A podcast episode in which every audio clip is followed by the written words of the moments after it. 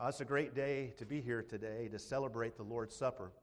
Uh, this, you can hear this pretty loud, right? Because I hear it not coming off the back wall. I'll turn it down just a little bit. And so uh, we're here to do, today to do that. And uh, I asked, Jeremy's going to come back next week with us and uh, then to preach for us uh, next week. But I asked him, he had something else he could do today. And I said, well, that'll be great because we have Lord's Supper today. And that way I can just do the music and do a message that leads right into the Lord's Supper. And uh, we, can, we can have uh, the Lord's Supper today. And as we contemplate uh, this morning about what it really means uh, to, about the Lord's Supper. Uh, and so I, I, was thinking back on a story. This is a true story. Uh, I cannot tell you the names of the people involved, but it's a true story. I know it's a true story. And you see on the front of the table, uh, in most churches uh, that still have the, has the table in front, uh, most of the tables are engraved with something, aren't they? Uh, a phrase that says, This do in remembrance of me. You see, it's even up here on this one. And most churches, especially uh, Protestant Baptist churches, a lot of times will have a table in front, the communion table, the Lord's Supper table, that uh, has this engraved on it. This do in remembrance of me. Well, at this one church, uh, the table had been up there for a long time, and one young lady decided to ask one of the deacons, who donated that table and who we're supposed to remember when uh, we take uh, when we look up there. Uh, you know, I've served in many churches, but then the deacon said, "I don't know. I have to find out." and uh, you know that's that could be a little concerning. So it made me start thinking, you know, we need to re- realize what all this means, you know, what we do in the ordinances of the Lord's Supper. And uh, that, that's a true story. I, I can't tell you names or, or, places. I wish I could tell you the names because the names are really funny. Uh, I like the names, that, the, the, names of these people. Uh, but it didn't happen here. It didn't happen here. And, uh, but we need to know why we do what we do as Christians. Do you agree? Why we have the Lord's Supper, why, why we do the Lord's Supper, why we have baptisms. And uh, these are the two ordinances of the church, that, that, of a Baptist church, two ordinances that we do the Lord's Supper and uh, the baptism. And we do that because the Lord commanded us to do it. And so we, we do those two things. Um, sometimes when we talk about the Lord's Supper, it's called a lot of different things the Eucharist. Uh, you know, it's fine to call it that, I would say, because that really just means to give thanks. And when Jesus did it, he said he gave thanks, and then he did it. And that's where the word comes from, Eucharist. But sometimes people think that the Lord's Supper, they may say, without even really realizing what they're saying, is a sacrament. Well, in some churches, they call it a sacrament. In some churches, there might be even these two and, and five others in some churches, you know. And they're called sacraments. The reason you know, I don't think we use that word, is because a sacrament, when you talk about sacraments, if you look it up, it should say something like, it imparts grace to you. Well, we don't believe that the Lord's Supper necessarily inserts, uh, uh, imparts grace to you. Grace came from Jesus Christ on the cross of Calvary when he died for our sins. You see, that was grace. There's nothing that I feel we can do no, whatever it is, a ritual or whatever that would impart grace to us, that would make us better standing with God necessarily. No, it's the blood of Jesus Christ that makes us in that correct standing with Christ. It's the death of Jesus, the Son of God, that cleanses us from sin and makes us justified through our faith in Him. You see, so these are just some little things about the Lord's Supper that I wanted to clear up. And there's a reason that the table says, re- do this in remembrance of me. The me is Jesus Christ. And we're going to read about that in just a minute. We're going to read uh, one of the Gospels. Um, it's in three of the Gospels, the recording, uh, uh the Lord's Supper, uh, the Last Supper of Christ. And then we're going to skip over to 1 Corinthians and, and look at Paul, how he uh, spoke about the Lord's Supper to the Corinthians church and how he was actually uh, admonishing them to do it correctly. Uh, he was kind of scolding them in some ways and teaching them how to partake of the ordinance of the Lord's Supper. So, first, I want to read out of Luke chapter 22, verses 14 through 20. So, Luke chapter 22, verses 14 through 20. This is one of the gospel writers, the, the gospel writer Luke's account of the Last Supper. And when the hour came, he, which is Jesus, reclined at a table, and the apostles with him. And he said to them, I have earnestly desired to eat the Passover with you before I suffer. For I tell you, I will not eat it until it is fulfilled in the kingdom of God. And then he took the cup, and when he had given thanks, he said, Take this and divide it among yourselves, for I tell you that from now on I will not drink of the fruit of the vine until the kingdom of God comes.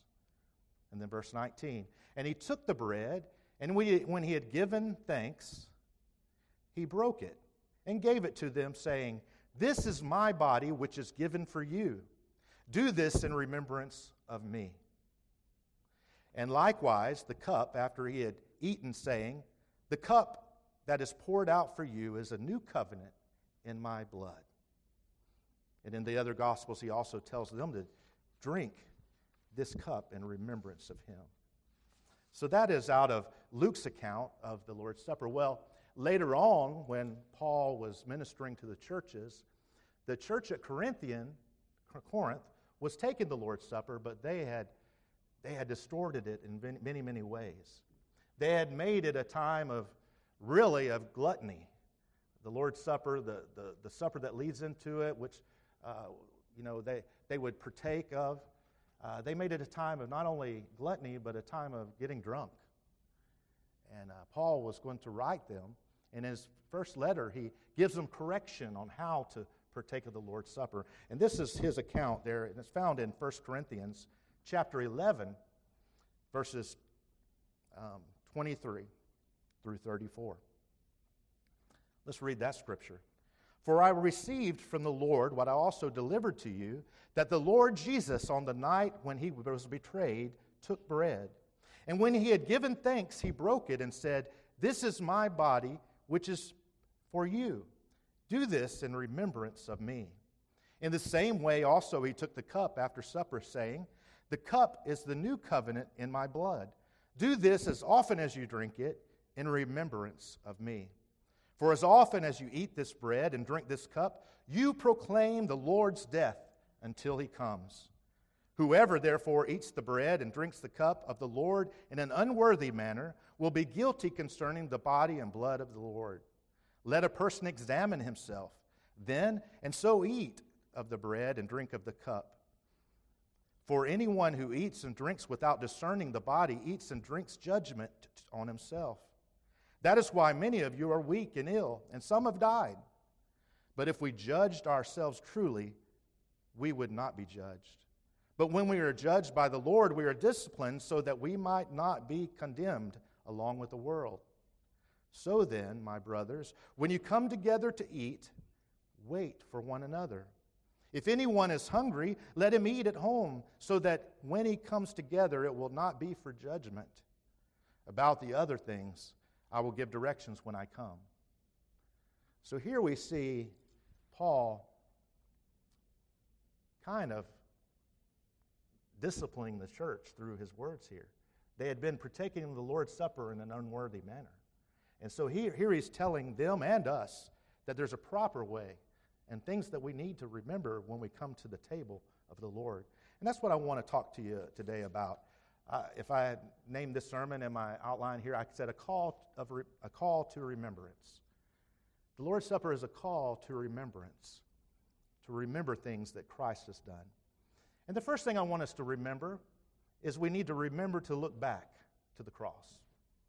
We need to remember to look back to the cross of Calvary. Jesus says that uh, this is my body. In taking the bread, we are called to remember Jesus' body that was broken for us.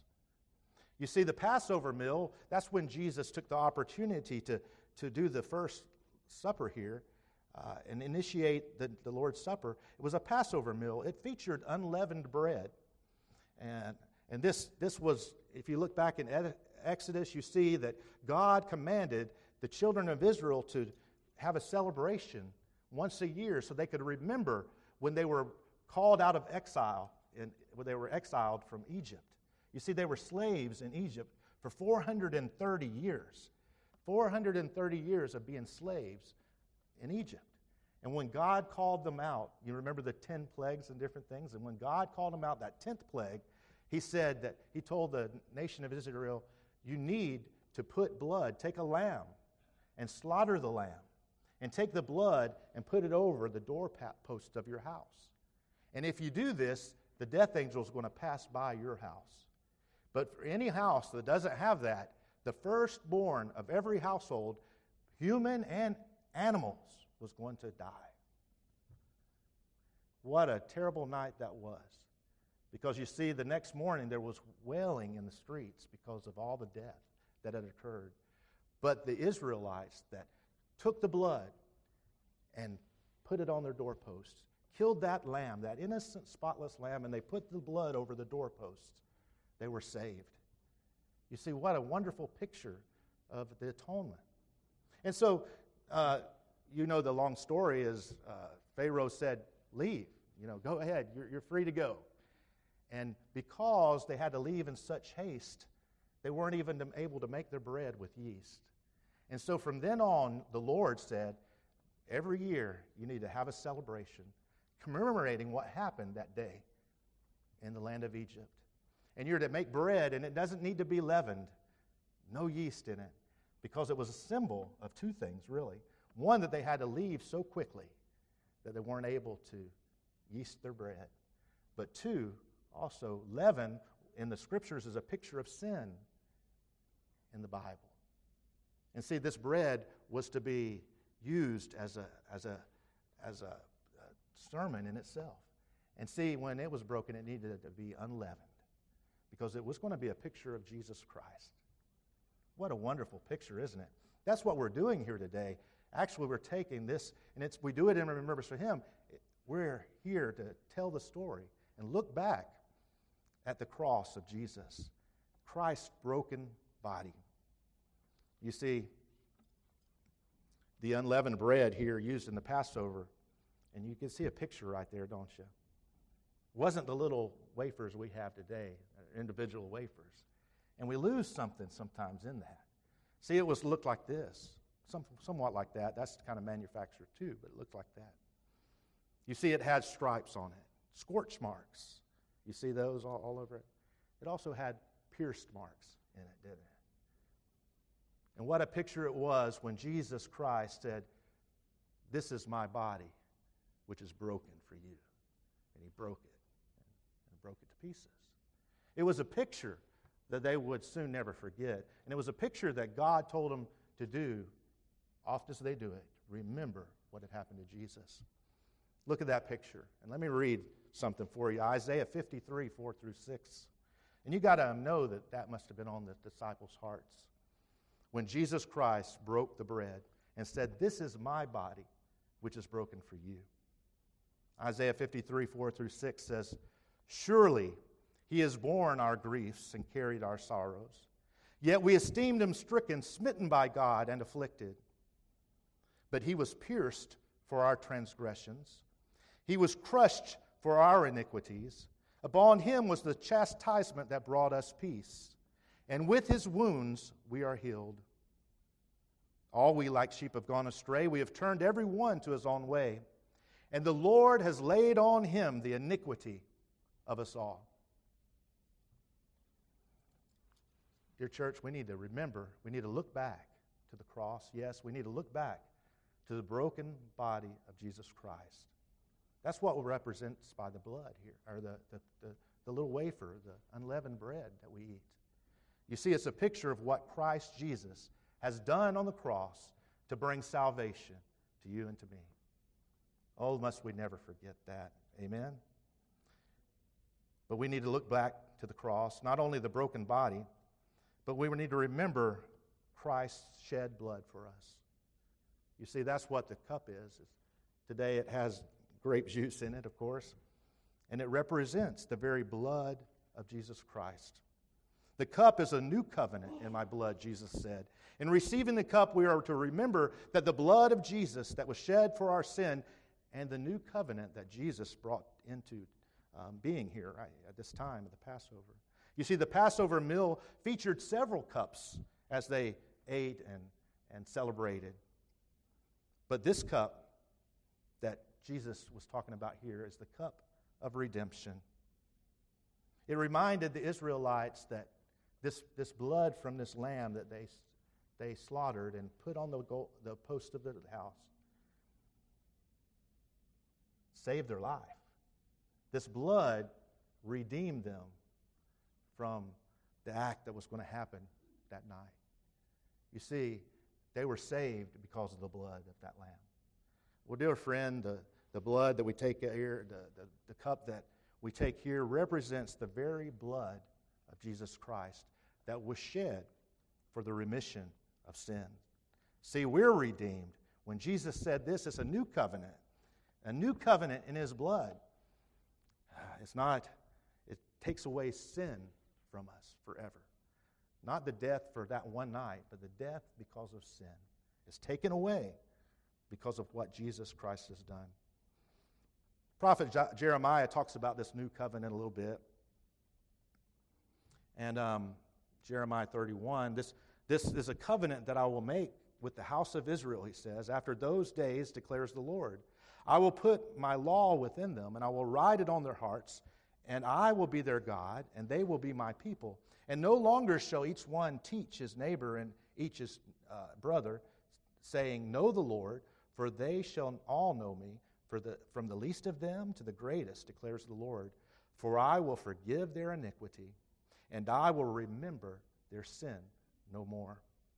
Oh, what a wonderful new covenant this is the covenant in Jesus Christ's own blood. See, this covenant is one that is, takes part in an inner trend. Uh, this new covenant gives the believer an inner, inner transformation that forever redeems us from our sin. Did you see that when it, the prophet says, uh, God said, the Lord said, For I will forgive their iniquity, and I will remember their sin no more. You see, the blood of Jesus Christ on the cross makes that possible. You see, they would take a lamb every Passover and they would kill the Passover lamb. And the blood was, was put on the altar to, to make amends for the, the sins of the people. But, dear friend, that was just a temporary picture of what Jesus Christ was going to one day do when once and for all he shed his blood for the remission of sin. There's an inner transformation that we have in this new covenant. covenant. There's an indwelling presence of God to lead the people.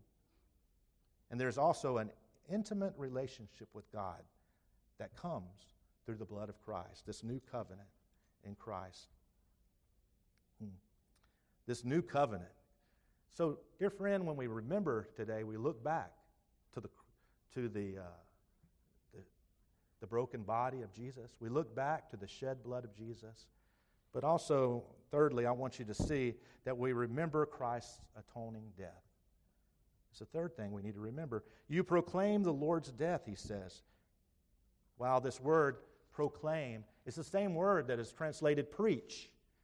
Do you understand what we're doing here, even through this, this service of the Lord's Supper, as we're proclaiming? We're preaching the Lord's death until he comes again.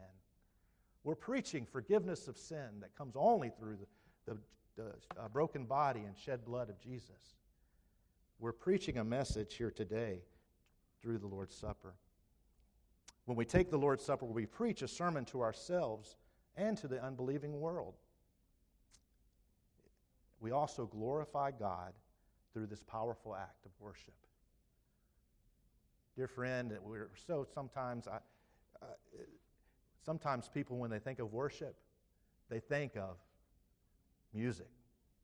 Music is a part of worship, it's one that's dear to my heart. But that's just a little part of worship. The very act of taking the communion is a wonderful act of worship to the Lord for what He has done for us.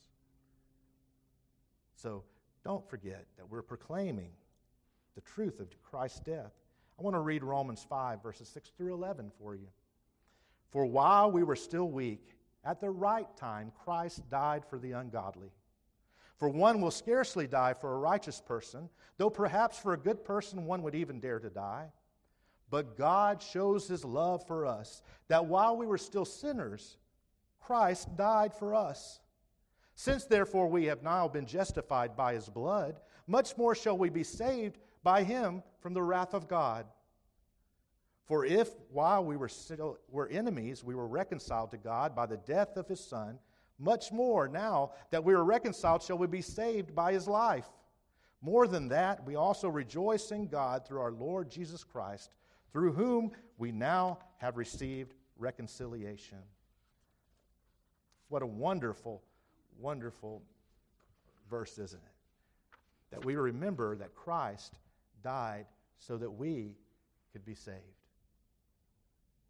Christ's atoning death. The Bible tells us that the only way we can find salvation is through Jesus Christ. What a wonderful thing. We look back to the cross of Christ. We look back and see his broken body. We look back and see his shed blood. We look back and see as atoning death. But that's not all. We look also ahead. We look ahead to the blessed hope of Christ's return and Christ's reign. We see this in verse 26 of, of 1 Corinthians there. You proclaim the Lord's death until he comes. You proclaim the Lord's death until he comes. While the Lord's Supper does look back to what Jesus did on the cross, it also looks ahead. It looks ahead to the return of Christ and the eternal rule and reign of Christ. I want to share one other thing with you today. We've talked about Passover a little bit, uh, but I want to share with you about the weddings in that day because it's pretty important to, to really understand what's going on in these verses here. The weddings of that time uh, were different than the weddings today, much, much different.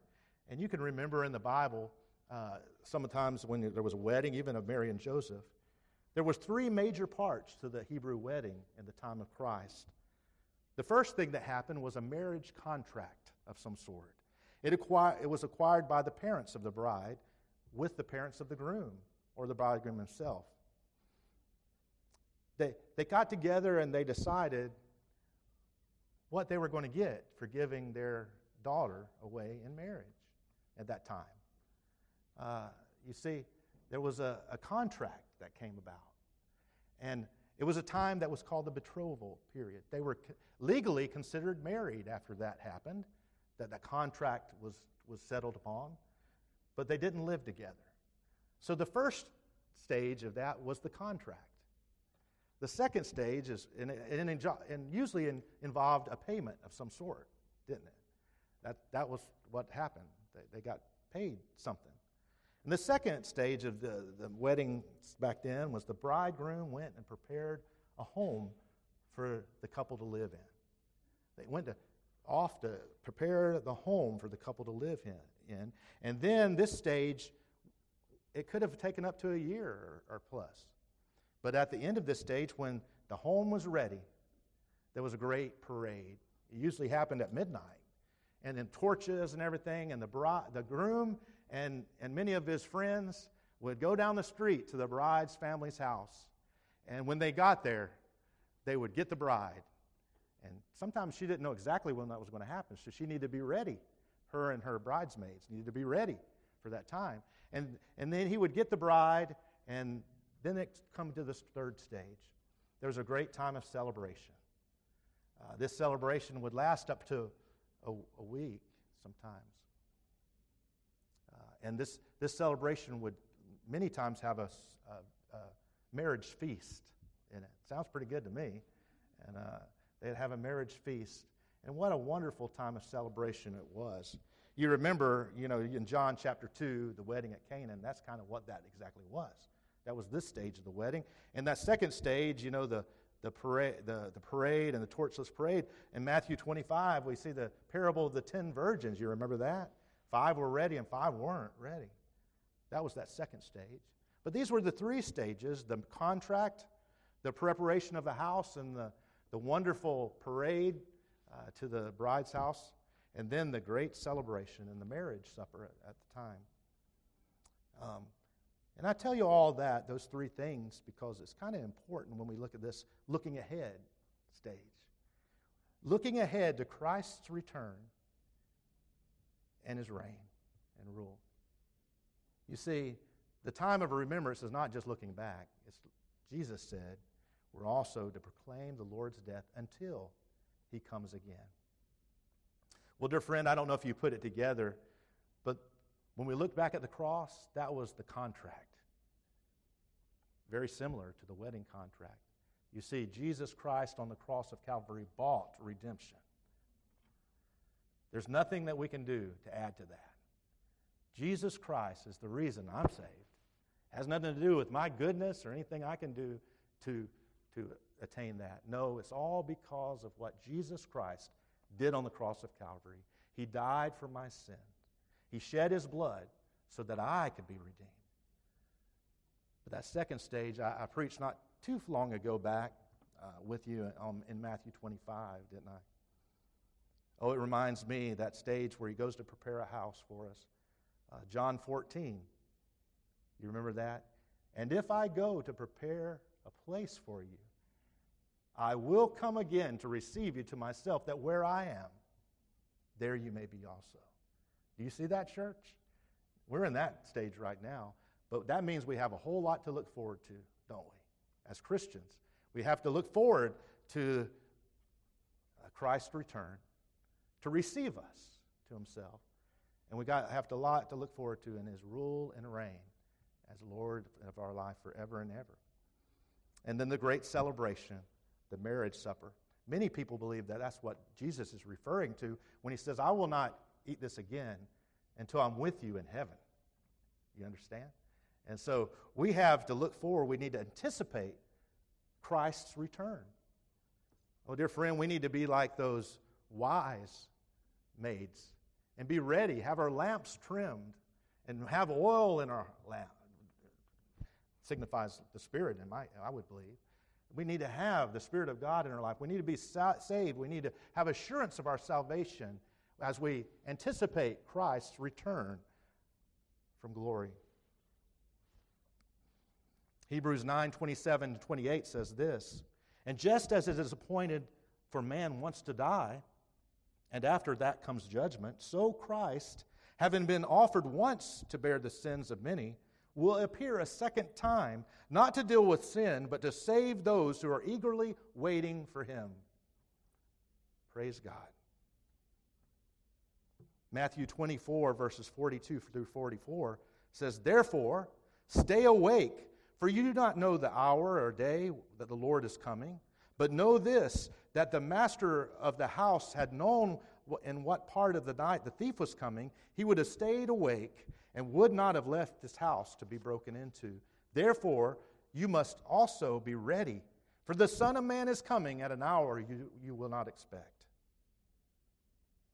Dear friends, as we look forward to the return of Christ, we need to be ready for his return.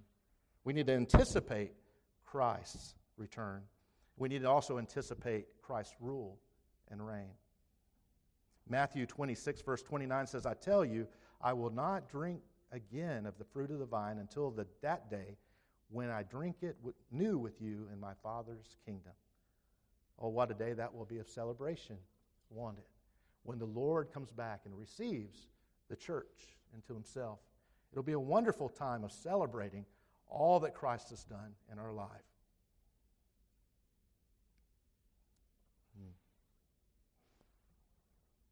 You see, when we come to remember the Lord's Supper, we look back to the cross. We look ahead to the return and reign of Christ. But there's a third thing. We need to look also within us. We look within for self examination. This is what Paul's telling them to do. He says, Let a man examine himself. While taking the Lord's Supper, we are instructed to look back, we look ahead, but it's important to look within. We're to look within to see uh, if there's things that we need to make right with God before we partake of the Lord's Supper. We need to honestly examine ourselves to make sure we are in the right spiritual condition to partake of this sacred observance. This examination is an honest appraisal of what we see as we are conducting ourselves in a way that honors the Lord. The idea is to examine yourself and respond to God's correction and then partake of the Lord's Supper. This is definitely not to keep people away because they feel uh, they don't deserve salvation. None of us deserve salvation. But praise God, the only thing is we get it because of what Christ has done. But we need to look in our heart to see if there's things that we need to take care of before we partake. First thing I want you to see is we need to check for assurance of salvation. Here in our church, like most Baptist churches, we, we celebrate kind of an open communion in that it doesn't matter if you're a member of our church to partake of the Lord's Supper, but it does matter if you're a saved, blood, blood bought believer in Christ. You see, only those that have assurance of their salvation should participate in the Lord's Supper. Growing up in church, I remember when I was too young to partake of the Lord's Supper, and uh, my mom and dad would explain to me why that was. Uh, because I haven't got to that place in my life yet that I had that I had asked for forgiveness of my sin. Dear friends, today is the day of salvation. If you're here this morning and you do not have assurance of your salvation, Christ died on the cross so that you can be saved. The Bible tells us that all have sinned and have fallen short of the glory of God. The Bible says that the wages of sin is death. What we deserve because of our sin is a death, just like that, that spotless lamb that died and they put the, the, the blood over the man, mantle. Just like Jesus Christ died, because the wages of sin is death. There had to be death. Someone had to die. And dear friend, Jesus Christ died in our place so that we could be saved. As we before we take the Lord's Supper, make sure that you know without a shadow of a doubt that Christ Jesus is your Lord and your Savior. Romans 10 9 through 13 says, If we confess with, our, with your mouth that the Lord Jesus is Lord and believe in your heart that God raised him from the dead, you will be saved. For with the heart one believes and is justified, and with the mouth one confesses and is saved. For the scripture says, Everyone who believes in him will not be put to shame. For there is now no distinction between Jew and Greek, for the same Lord is Lord of all, bestowing his riches on all who call on him. For anyone who calls upon the name of the Lord will be saved. Dear friend, you need a call today on the name of the Lord, trusting him for your salvation this morning, if you haven't done that already. And then partake of the Lord's Supper. The second thing I want you to see is there also check not only for your assurance of salvation, check for a spirit of unity. Look in your heart and see if there's a spirit of unity in your heart today. If we went back right before we started reading 1 Corinthians, Paul says that, I think I put it here actually. Yeah, I did. 1 Corinthians 11, verse 17 and 18, just before what we read, says this But in the following instructions I do not commend you, because when you come together, it is not for the better, but for the worse. Man, that's a, that's a, that's a tough verse right there, isn't it? When they came together, it wasn't for the best, it was for the worst, Paul says. And he's not condemning, he's not uh, commending them. He's actually going to condemn them for their actions here. And then in verse 18, he says, For in the first place, when you come together as a church, I hear there are divisions among you, and I believe it in part. You see, dear friend, Paul wants them to examine themselves to make sure, one, that they're saved, but make sure, two, there are no uh, spirit of disunity in them. To check for a spirit of unity. Ah, dear friend, this is important. This is one reason uh, Paul decided to write them and, this, and tell them about the Lord's Supper. Check for assurance of salvation. Check for a spirit of unity. The third thing is check for a servant's heart. If you are a follower of Jesus Christ, you should have a servant's heart. If you claim to be a Christian, which means Christ like, you should have a servant's heart. Christ was a servant to all, wasn't he? We don't have to go much further back than the cross, do we? When He died in our place, He gave us something we could never achieve on our own. He served us. But, dear friends, right at this time, we see these people in Corinth, and we got to look at ourselves today. Many of them didn't have a servant's heart. There was people going hungry in the supper, while others were filling themselves to gluttony. The poor weren't even being served. You see, it was, it was not a good situation. Here we see Paul addressing this issue. We're to have a servant's heart.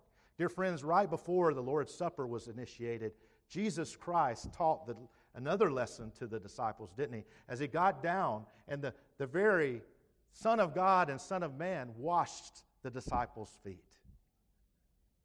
It was a strong picture of service to others. And he said, I have not come to serve, uh, to be served, but to serve. You see, if you're a Christian, we're to have a servant's heart. Luke 22 through 24, right after the, the Luke's account of the Lord's Supper, the very next verse that says this A dispute also arose among them of which of them was going to, regarded to the greatest. They were, who's going to be the greatest in God's kingdom? They just took the Lord's Supper. But who's going to be the greatest in the kingdom of God? They were arguing about that. Dear friend, it's a natural thing to look out for number one. But it's not a Christ like thing. And we're to have a servant's heart around the table of God. The, the last thing I want you to see check for your, your assurance of salvation, check for a spirit of unity, check for a servant's heart, and then check for a selfless love a selfless love. Put others first. 1 Corinthians 11, 20 through 22. When you come together, it is not the Lord's Supper that you eat. For in eating, each one who goes ahead for his own meal, one goes hungry and another gets drunk. What? Do you not have houses to eat and drink in?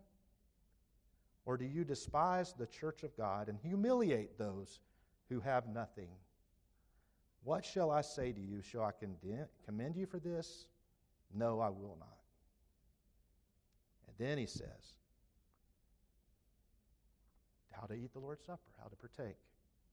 And then the very last part of 1 Corinthians 11, verse 33. So then, my brothers, when you come together to eat, wait for one another. See, they were, eat, they were it was like a big potluck that they ate all that they brought and everything else before anybody else got there. Uh, they were being selfish, not selfless. So now, guys, as we come, church, as we come before the Lord's Supper, that's a lot to think about, isn't it? It's a lot to think about looking back to what Christ has done for us on the cross, looking ahead to his return and being ready for his return and his Christ's rule and reign but looking inside and examining ourselves. So, right now, I want us to go into a time of singing an invitation song before we partake of the Lord's Supper so that we can honestly examine our hearts and minds. Know that we're ready and prepared to partake of the Lord's Supper. So let's stand and I'll pray, and then we're going to sing. And you just pray to the Lord and prepare your heart for the Lord's Supper today. Lord, we love you, we thank you, and we praise you. We thank you for this opportunity to partake of the Lord's Supper, the great ordinance of our church. Lord, I pray that even now we would examine ourselves. You would show us things that we need to do to make ourselves more like you in this time. Lord, I ask this in Jesus' name. Amen. Let's sing together. Jesus paid it all.